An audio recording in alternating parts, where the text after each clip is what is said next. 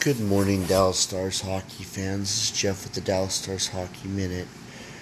I had some time to think about something this morning that I wanted to bring to attention to the rest of you.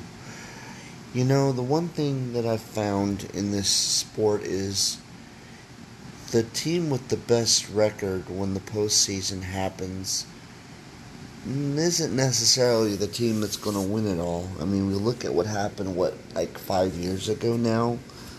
I think it's five years ago if you do the math, when Tampa had that incredible point streak. They were the number one seed, they won the President's Trophy, and then what happened where Columbus swept them.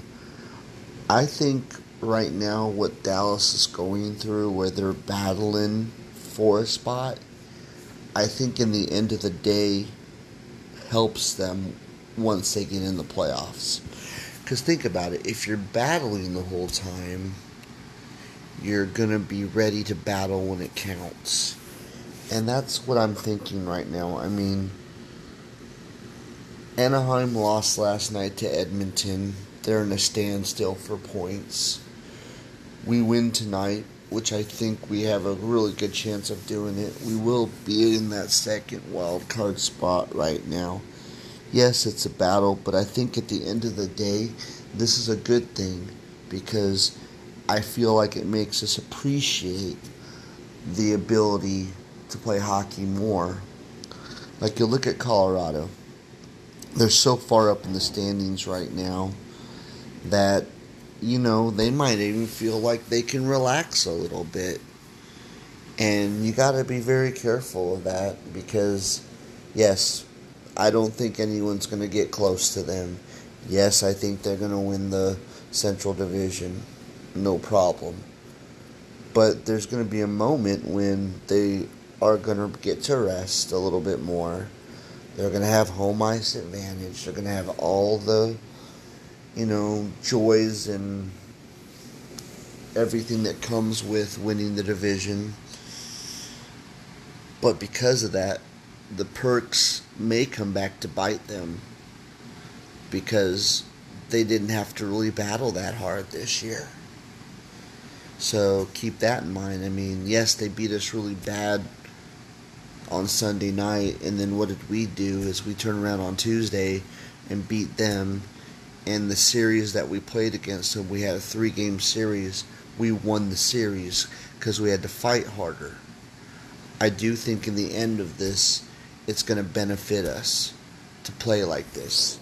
No, I don't like that we have to battle so hard, but I think at the end of the day, when it comes to getting into the playoffs, we're going to have a mindset that every game's a playoff game from here on out.